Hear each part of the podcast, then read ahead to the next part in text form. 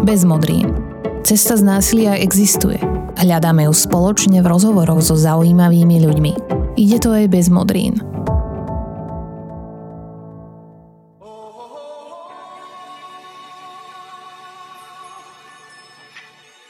Sebaobrana nie je iba o chmatoch, hmatoch a úderoch. Je to komplexná záležitosť a môže sa ju naučiť každá a každý z nás bez rozdielu pohlavia, veku či fyzických schopností. Ako na to nám dnes prezradí Bianka Urbanovská, inštruktorka povzbudzujúcej sebaobrany. Ja som Martina Slováková a počujeme sa pri novej epizóde podcastu Bez modrín. Vítajte. Počúvate Bez modrín, podcast neziskovej organizácie Centrum Slniečko. bezmodrín.sk Ahoj Bianka. Ahoj. Keď sa povie sebaobrana, tak e, možno si množstvo ľudí predstaví niečo, čo vyzerá ako bojové umenie. Nejaké pohyby, postoje, možno aj nejaké pokriky. A ty hovoríš, že sebaobrana je viac ako len fyzická záležitosť. Spájaš ju so schopnosťou asertívne komunikovať. Prečo je sebaobranu dôležité chápať takto komplexne? Pretože ona je komplexná. Ono je to veľmi také zjednodušenie celého vnímania sebaobrany, keď hovoríme len naozaj o niečom fyzickom, pretože koľkokrát v živote sa bežný človek stretne s nejakým prekračovaním hraníc, keď je nám niečo nepríjemné, keď je na nás niekto nepríjemný, či už umyselne alebo neumyselne. A, a toto všetko sú v podstate situácie, kedy je veľmi dobré sa za seba postaviť, samozrejme pokiaľ to chceme. A ľudia bežní sa takmer každý deň stretávajú alebo sa ocitajú presne v takýchto situáciách, čiže nie vždy je úplne fajn alebo um, primerané použiť fyzickú sebaobranu. Áno, je dôležitá, ale není to jediný aspekt sebaobrany. Ako dlho sa ty venuješ tréningom sebaobrany a vôbec kedy vznikla u teba takáto potreba?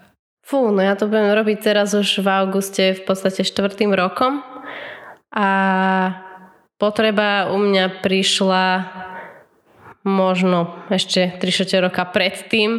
To bolo také veľmi náhodné, ja som to nikdy nejak neplánovala a dovedlo ma k tomu obyčajné, no, v úvodzovkách obyčajné um, obťažovanie na ulici, v podstate catcalling, čož pre množ, mnohých ľudí môže prísť taký ako keby trápny dôvod, ale v zásade pre mňa to bolo to, že som si povedala, že OK, idem na to, chcem sa vedieť byť. Tiež som mala, ako sa predtým pýtala, takú predstavu o seba obrane, že budem sa byť a nakoniec to dopadlo úplne inak, ale som vďačná za to. No a životné skúsenosti a potreba spraviť niečo možno pre seba je jedna vec, ale tebe sa podarilo vytvoriť si aj vlastnú značku za seba, pod ktorou jednak vzdelávaš verejnosť, šíriš osvetu, ale robíš aj inštruktorku sebaobrany. Tak prečo si sa rozhodla ten záujem o sebaobranu posunúť týmto smerom? Mňa úplne fascinoval pocit, ktorý som mala, keď som odchádzala už po prvej hodine domov. Vlastne ja som si týmto istým kurzom prešla na tej Kostarike a cítila som sa, že mám oveľa, oveľa väčšiu ako keby kontrolu nad tým, čo sa deje a takisto nad svojim telom, nad svojimi emóciami a jednoducho aj nad mojimi reakciami a chcela som, aby tento pocit zažili aj ďalší ľudia lebo to je úplne úžasný pocit. U nás sa tak hovorí, že osobné hranice sú návykové lebo jednoducho raz e, prídeme na to, že niekto dokáže rešpektovať naše nie, niekto nás rešpektuje a je to tak dobrý pocit, že ako náhle potom už hoci čo bude pod tou hranicou, tak už nám to bude divné a nechceme to zažívať. Že preto hovoríme, že sú hranice návykové. Ty si teraz vo svojej odpovedi povedala na tej Kostarike, čím si vlastne odkázala na taký náš rozhovor ešte pred nahrávaním, ale teda naši posluchači nevedia, o čom sme sa rozprávali. Takže kde si ty absolvovala tento kurz? Áno, na Kostarike. Uh, ja som tam v podstate študovala magisterské štúdium a v rámci toho, že som sa na ulici necítila úplne najbezpečnejšie, tak uh, som navštívila tento kurz povzbudzujúcej sebaobrany, respektíve v angličtine to bolo Empowerment through Self-Defense. A ty teda pod značkou za seba ponúkaš aj kurzy. Ako vznikajú takéto kurzy? A pomáhal ti ich niekto zostaviť alebo vychádzaš z tej svojej skúsenosti, keď si ty takéto nejaké vzdelávanie absolvovala? No v zásade je organizácia, ktorá sa nazýva ESD Global. Je to organizácia, kde sú už v tomto bode asi stovky trénerov a tréneriek po celom svete z rôznych krajín, rôznych kultúr, ktorí, ktoré sa dali dokopy jedného pekného dňa a povedali si, že treba niečo viac ako sa len fyzicky byť a brániť a dali celému tomuto kurikulu, ktoré ja učím, nejakú formu. A oni, je to vlastne neziskovka a oni um, trénujú inštruktorky a inštruktorov po celom svete, či už majú uh, skúsenosti s bojovými umeniami a športami, alebo sú to napríklad sociálne pracovníčky, alebo psychologičky, učiteľi a učiteľky, tak e, ich učia, ako toto predávať ďalej ľuďom vo svojich komunitách. A ako vyzerajú také kurzy seba obrany a tiež pre koho sú tvoje kurzy určené? Ja sa hlavne zameriavam na prácu so ženami, ale učím aj tínedžerky a tínedžerov. A kurzy v podstate som si vydestilovala také dva, dva typy kurzov, lebo ja som veľmi dlho nevedela celkom, že ako budú ľudia na to reagovať, čo sa im bude páčiť, čo im bude vyhovovať, tak som to nejak sklbila do dvoch fóriem s tým, že robím zatiaľ jednodňový taký intenzívny kurz, kde um, si prechádzame tých 5 zásad sebaobrany, o ktorých sa asi budeme dnes viacej baviť. A potom mám dlhší pravidelný kurz, ktorý trvá 6 týždňov a teda je to 12 hodín dokopy. No a tam si presvičujeme rôzne scenáre viacej do hĺbky, riešime rôzne reakcie, reflexy, vnímanie. Čiže je to také e, viacej do hĺbky a taktiež taký benefit toho kurzu je, že ja tým, že sa skupina viacej spozná, za, za tie týždne sú aj také otvorenejšie a môžeme do hĺbky aj trochu emočnejšie a pristupovať k rôznym témam. Um, taktiež um, vždy je tam možnosť nejakej spätnej väzby, he, že my si o, niečom povieme na jednej hodine a babi mi prídu na druhý týždeň, že o, ja som toto vyskúšala, mne to fungovalo a vždy na nejakej druhej, tretej hodine už mám nejaké minimálne 2-3 úspešné príbehy žien, že povedali niekomu úplne takú, nechcem povedať, že hlúposť, ale takú, takú drobnosť nejakú, že sa postavili za seba v takej úplne bežnej situácii a ten človek to rešpektoval.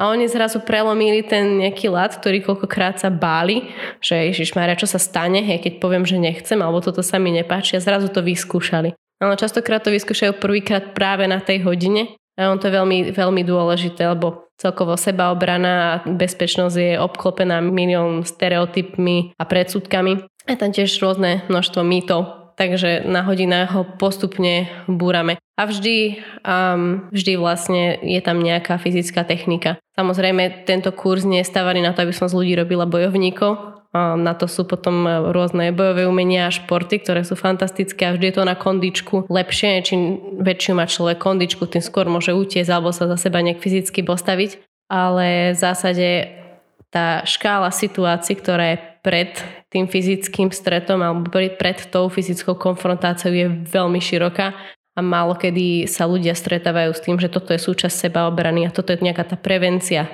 toto je niečo, čo by mal každý vedieť v rámci akéhokoľvek bojového športu alebo, alebo umenia, len sa to nie vždy učí.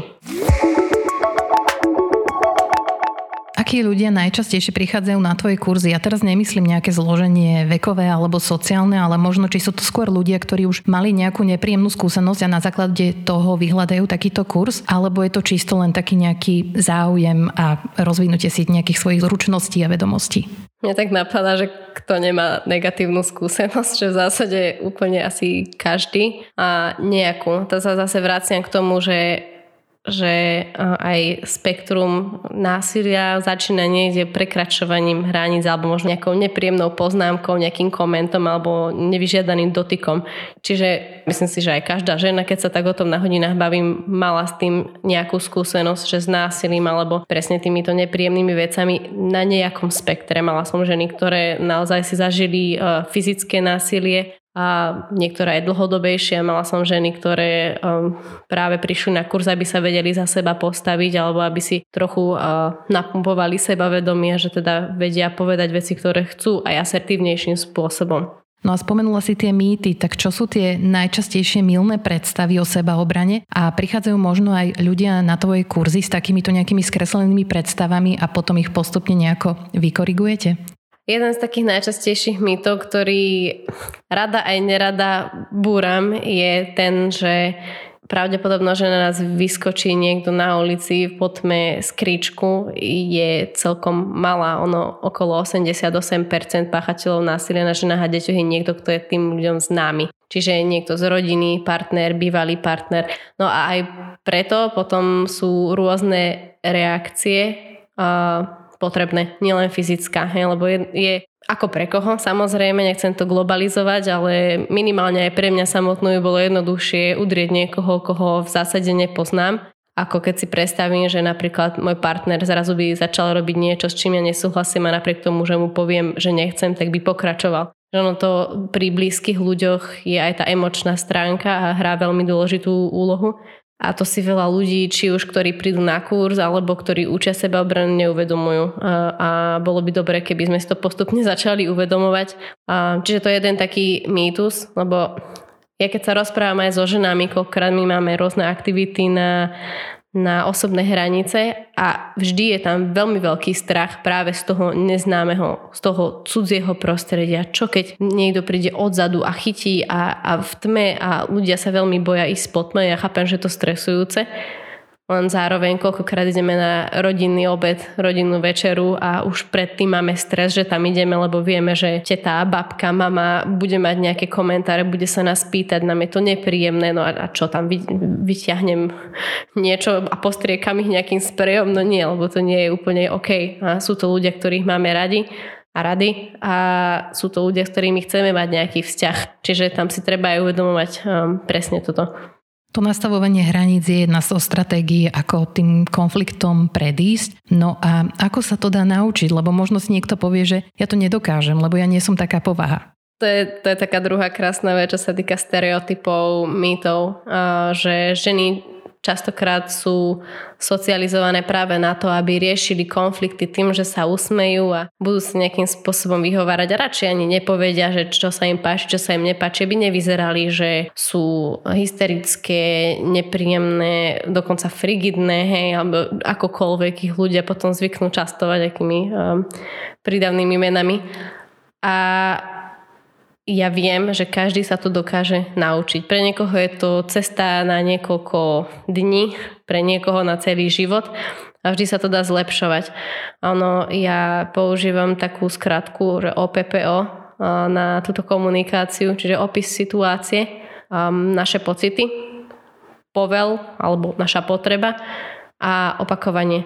Čiže taká jednoduchá formulka, dobre sa pamätá, alebo ten opis je dôležitý, lebo niekedy človek si nemusí byť vedomý toho, že nám nejakým spôsobom ublížil alebo to, čo spravili, je nám nepríjemné. Čiže a predtým, ako začneme niekoho obviňovať, čo si to spravil, ako si dovoluješ, ty si taký a taká, tak je dôležité opísať vlastne to správanie alebo tú situáciu, čo sa deje, čo nám, čo nám vadí.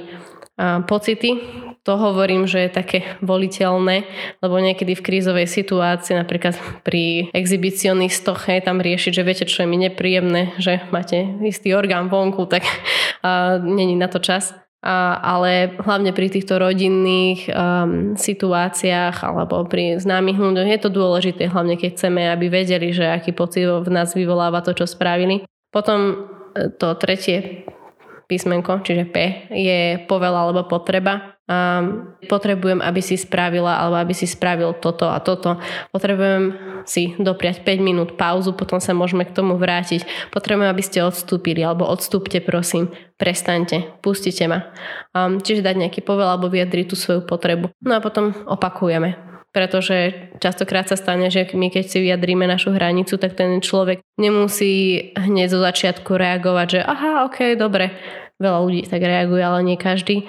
A tým pádom sa mnoho ľudí ako keby ocitne v konverzácii, ktorú ani nechcú mať. Čiže zrazu riešia to, že prečo pribrali, prečo ich oblečenie je také, aké je a oni majú na to právo a už 20 minút majú v podstate debatu, ktorá im je nepríjemná. A ďalšia taká vec pri tejto komunikácii, kde sa ľudia veľmi často zaciklia, je, že oni aj opíšu tú situáciu, aj povedia, že je to nepríjemné, ale ten povel alebo tá potreba má veľ, tú potrebu má veľmi veľa ľudí problém um, vysloviť. Majú pocit, že chcú zrazu od sveta strašne veľa. Je, že ne, nemôžu si dovoliť vlastne povedať, že ja chcem, aby si s niečím prestal, lebo ja potrebujem, aby si mi dopriala čas alebo ja potrebujem, aby si sa prestala dotýkať, alebo čokoľvek. Nie? Že to povedia akúkoľvek výhovorku, vymyslia si aj modré z neba, ale majú problém častokrát s tým, že povedať to, čo potrebujú a potom to zopakovať a nenechať sa zatiahnuť do tej nežiadanej konverzácie. A to je práve niečo, čo si na, na kursoch cvičíme.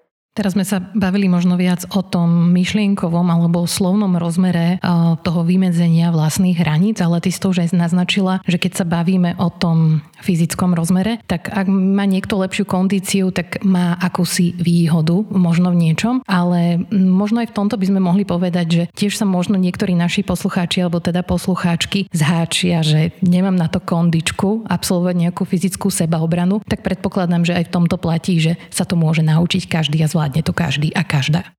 Určite my v zásade učíme ľudí s rôznym zdravotným znevýhodnením a naozaj od všetkého, od nevidiacich až máme tam ľudí, z, ktorí sú na autistickom spektre napríklad. Hej. Čiže uh, ono, je to ten kurz robený presne tak, že každý človek si v tom vie nájsť niečo svoje a samozrejme, pokiaľ niekto, koho to chytí a chce pokračovať ďalej a fyzicky sa rozvíjať, je to super. Ale v zásade nemôžem teraz povedať niekomu, kto uh, není fyzicky možno úplne zdatný, že vieš čo, tak ty nemáš právo sa brániť, lebo zase sa vraciame k tomu, že sebaobrana nie je len fyzická.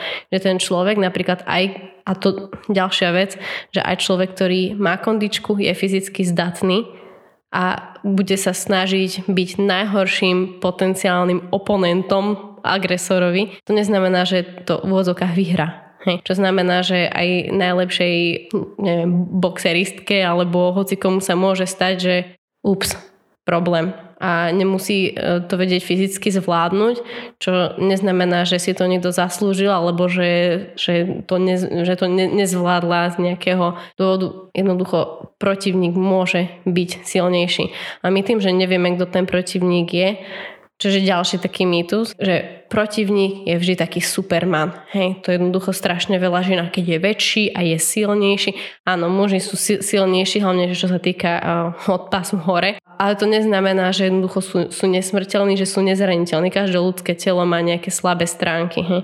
Čiže ženy musia a menší ľudia musia vedieť operovať tým, čo majú a každé telo sa zvládne brániť do väčšej miery, do menšej. Veľa je to aj o náhode. Veľa je to o tom, ako v akom sme rozpoložení. Že my máme príbehy ľudí, žien, detí, ktorí a ktoré um, boli úplne fyzicky zdatné, že medailistky v rôznych bojových umeniach a zažili nás, násilnenie napríklad, hej, pretože zase emočná stránka. A potom sme mali ľudí, ktorí v živote neboli na žiadnom kurze, začali kričať, chytili úplný rapel a jednoducho dostali sa z toho. A neznamená, že pre jednu alebo druhú stranu by to bolo viac alebo menej traumatizujúce. Takže ono, veľa faktorov je pri seba obrania celkovom tom nastavení. No a trochu síce odbočím, ale veľmi rýchlo, že pri tomto e, je práve dôležité to, že my učíme um, aj o traume a celkovo o, o reakciách tela a mozgu na stresové situácie, lebo napríklad zamrznutie je jeden z reflexov, ktoré mozog má, aby nás ochránil a mnohé ženy a celkovo ľudia to berú tak, že zlyhali Čož vôbec tak nie je, pretože to je reakcia, ktorú si človek dobrovoľne nevyberie. Hej. A je to evolučne, aby nás mozog ochránil. Ide to aj bez modrín. Na tele i na duši. www.bezmodrín.sk Bianka, ty učíš sebaobranu podľa piatich zásad. Mysli, zakrič, odíď, bojuj a zdieľaj. Tak poďme si ich trošku bližšie vysvetliť, tak začníme mysli. Mysli znamená v prvom rade vnímanie okolia, čiže čo, čo sa nachádza okolo nás. Sú niekde ľudia, vidím niekoho, kto mi je možno nesympatický, kde sa nachádzam. Čiže vnímať všetkými zmyslami, ktoré máme. A taktiež tam ide o intuíciu. Mnoho ľudí má tú intuíciu, jednoducho má rôzne podoby, niekomu sa postavia chlpy na rukách, alebo má taký zvláštny pocit, ktorý nevie celkom opísať.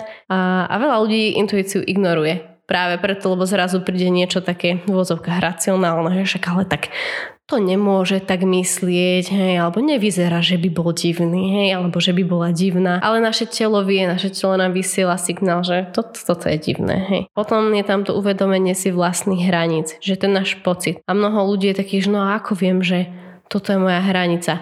No tvoje telo vie, že cítiš sa pri tom dobre alebo sa pritom necítiš dobre, alebo nevieš celkom, ako sa cítiš. A už v tom, že nevieš celkom, ako sa cítiš, tak to je znak toho, že niečo narazilo na tvoju hranicu. Hej? Um, čiže to by sme mali zásadu mysli. Um, potom máme zásadu zakrič. Ono zakrič je vlastne zásada, ktorá zastrešuje všetky spôsoby, akými vieme využiť náš hlas na to, aby sme sa za seba postavili. Je tam aj ten krik, ktorý dodateľu kyslík donúti nás dýchať a komunikuje to aj s tým človekom, keď kričíme dosť alebo stojte. A taktiež upozorňuje okolie na to, že niečo sa deje. Vieme tým privolať pomoc No ale čo sa týka prevencie, tak vieme využiť hlas aj na tú komunikáciu, ktorú už som predtým opisovala, ten systém OPPO, čiže vymedzenie si hraníc, povedať, čo chceme, čo nechceme. Potom máme odiť, čiže to je spôsob, akým si vieme vytvoriť um, priestor medzi nami a buď agresorom alebo nejakou osobou, jednoducho, s ktorou nechceme mať e, konverzáciu alebo nejakú interakciu. Či už je to fyzický priestor, že si udržujeme fyzický odstup, alebo nejaký psychický a emočný. Hej, napríklad môže ísť aj o ukončenie vzťahu nejakého by toxického alebo práci, alebo jednoducho presnúť sa o 2 metre inde, alebo, alebo utiesť. Ale samozrejme, nie každý človek vie utekať a tiež nevieme, kto by utekal za nami, takže to je vždy rizikové, um, môže to vysť. A potom máme bojuj. Čiže bojuj hovorí o tom, že sa snažíme zasiahnuť nejakými silnými častiami nášho tela, telo protivníka, hlavne také tie slabšie body, ako sú ano, oči, nos a rozkrok, napríklad hej, hrdlo. A posledná zásada hovorí o o tom, o potrebe zdieľať to, čo sa nám stalo. Čiže prečo je dôležité zdieľať nejaký príbeh? Preto, aby sme našli pomoc takú, akú potrebujeme, preto, aby sme na to neboli sami. Na, na jednej strane je to fajn, lebo zdieľané trápenie, ako sa hovorí, menšie trápenie, a zároveň vždy sa človek stretne s reakciou, ktorú potrebuje. Čiže to je tiež také cvičenie, ktoré robíme na hodinách, že sa bavíme o tom, čo ľudia potrebujú počuť, keď sa niekomu zdôverujú. Vnímam to na tých hodinách tak, že koľkokrát aj nejaká reakcia, ktorá mne príde úplne v poriadku, že ježiš, to by som chcela, aby mi niekto povedal, keď sa mu zdôverím.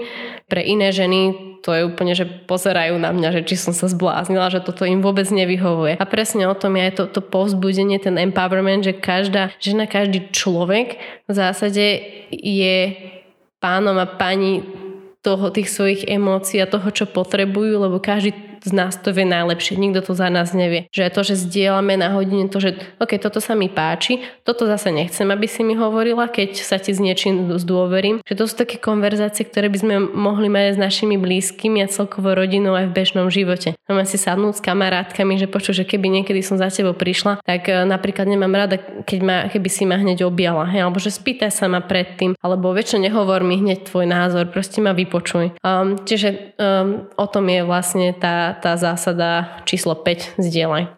A čo nejaké najčastejšie chyby, ktorých sa aj nechcene môžeme dopustiť? Že ja viem, že v rámci tohto rozhovoru nemáme priestor absolvovať e, celý kurz sebaobrany, ale ak by si mali niečo ľudia odniesť ako také zásadné, že toto určite nerobiť, lebo to môže mať nejaký opačný efekt, neviem, nechcem niečo podsúvať, ale napríklad e, je vhodné predstierať, že sa napríklad nič nedieje, že tváriť sa, že to neexistuje, alebo pomenovať to, toto si už teraz naznačila, ale že či je vyslovene nejaká taká veľmi častá častá chyba, ktorej sa ľudia dopúšťajú nevedome a nezlepšia tým situáciu?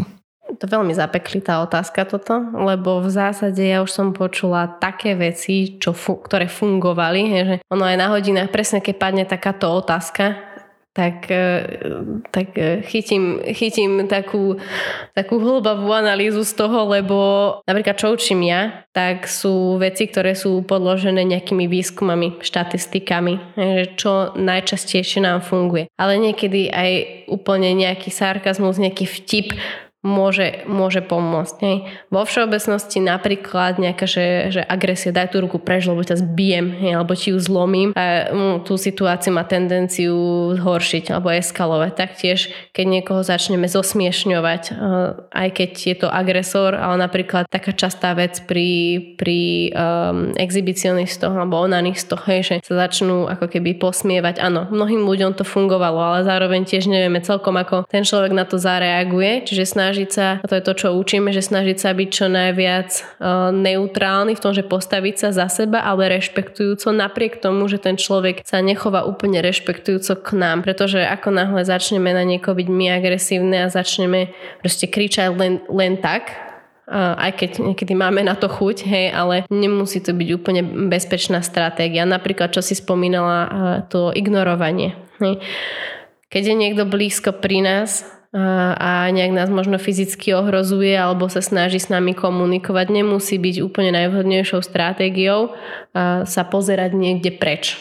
Hej, pretože ten človek je blízko, môže pristúpiť a to, že ja sa na ňo nepozerám, neznamená, že on ma nevidí a nemôže za mnou prísť. Zase sa dostávame k tej zásade číslo 1. Myslí, vnímaj okolie. Ale na druhej strane ignorovať, respektíve by som to možno preformulovala na to, že nezapájať sa do konverzácie, môže byť úplne super stratégiou, keď vidím, že dvaja opití ľudia alebo nejaká skupinka ľudí, e, keď idem po vonku, má na mňa nejaké komentáre a jednoducho si poviem, že pre mňa je bezpečnejšie len prejsť. Hej, a potom využiť doma zásadu 5 zdieľaj, že sa s tým niekomu zdôverím a tak si prejdem tým procesom, aby som sa zbavila toho zlého pocitu. Ale v zásade každá stratégia má svoje pre a proti a nedá sa to tak celkom povedať, že v tejto situácii je pre teba najlepšie spraviť toto.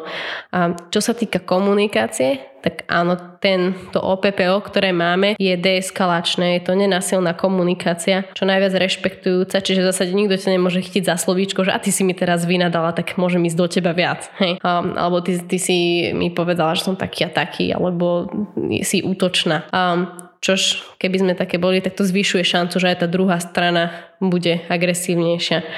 Um, vidím to napríklad pri mnohých ženách, čo je možno taký, taký paradox, že učím ženskú sebaobranu a poviem to, ale vidím to častokrát na ženách, že uh, sú agresívne, čo sa týka, čo sa týka komunikácie, lebo nejakým spôsobom, neviem, že či očakávajú, že druhá strana im niek neublíži fyzicky. On sa mi tu bijú také tie dve strany, že je skupinka žien, ktoré ani za svet nič nepovedia, práve preto, lebo sa boja, že niečo vyprovokujú. A potom tu mám skupinku žien, ktoré sú, že hneď útočia verbálne a sú nepríjemné a sú sarkastické, kričia a úplne idú, idú do toho človeka, chcú ho vodovka zožrať. Hej? A najlepšie tak nájsť taký, taký ten stred me, medzi tým, že asertívne sa za seba postaviť a kaž, niečo z každého toho sveta si zobrať, lebo tie extrémy e, nie sú úplne ideálne. Je, že môže sa stať, že žena na niekoho takto vyletí a ten človek ho, ho to dožerie a môže tá situácia vyeskalovať. Hej? Čiže potom aj on bude kričať a je z toho zrazu veľký konflikt. Ešte keby sme povedali, že čo toto sa mi nepáči, prestaň, a robíme všetko preto, aby sme tú situáciu upokojili, tak môže dopadnúť lepšie. Ale nemusí. To sú také otázky a odpovede, že nemaj, nemajú presnú odpoveď. No. Rozumiem, takže je to prúdko individuálne a treba jednak počúvať tie svoje pocity, poznať tie svoje hranice a vedieť to vlastne na základe toho vlastného vnútra vyhodnotiť aj teda daných okolností v situácii. Mne napadá pri tomto, ako som ťa počúvala, aj taká paralela, že, a nechcem teraz nejako to celé znevažovať, takže berme to v úvodzovkách túto paralelu, ale že to je vlastne ako keď človek počúva, že ako sa správať pri stretnutí s medveďom. Niekde je, že si máš láhnuť, niečo prestierať, niekde sa máš vzdialiť a tak ďalej a tiež je to vlastne individuálne podľa toho, v akej situácii sa človek ocitne. No ale keď som povedala toho medveďa, tak ty máš vlastne medveďa aj v logu za seba. Tak prečo medveď? Ja mám uh, medvedicu, lebo v zásade jedna taká vec, čo mi veľmi dobre funguje, hlavne pri ženách, najmä ktoré sú matky, keď mi povedia, že ja, ja neviem, ja sa za seba nejak nepostavím a ja by som sa nevedela pobiť a zrazu keď prídeš, no dobre, keby som teraz chytila tvoje dieťa, chcem ti ho zobrať alebo chcem mu ublížiť, tak zrazu z tej, z tej ženy, ktorá si o sebe myslí, že nič nedokáže, tak je mama medvedica ptica, ktorej sa každý bojí a dokáže niekoho roztrhať. Že ja vždy chcem v ženách a celkovo v ľuďoch, kohokoľvek učím, aby, aby ten pocit, ktorý majú, keby mali chrániť niekoho, koho majú najradšej na svete, tak aby ho mali aj sami pre seba.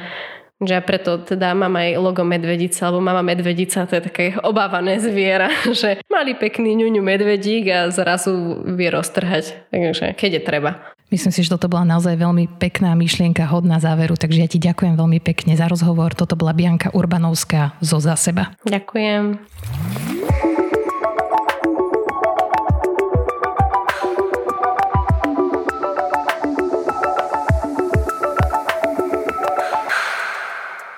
Tento projekt je realizovaný s finančnou podporou Ministerstva spravodlivosti Slovenskej republiky v rámci dotačného programu na presadzovanie podporu a ochranu ľudských práv a slobôd a na predchádzanie všetkým formám diskriminácie, rasizmu, xenofóbie, antisemitizmu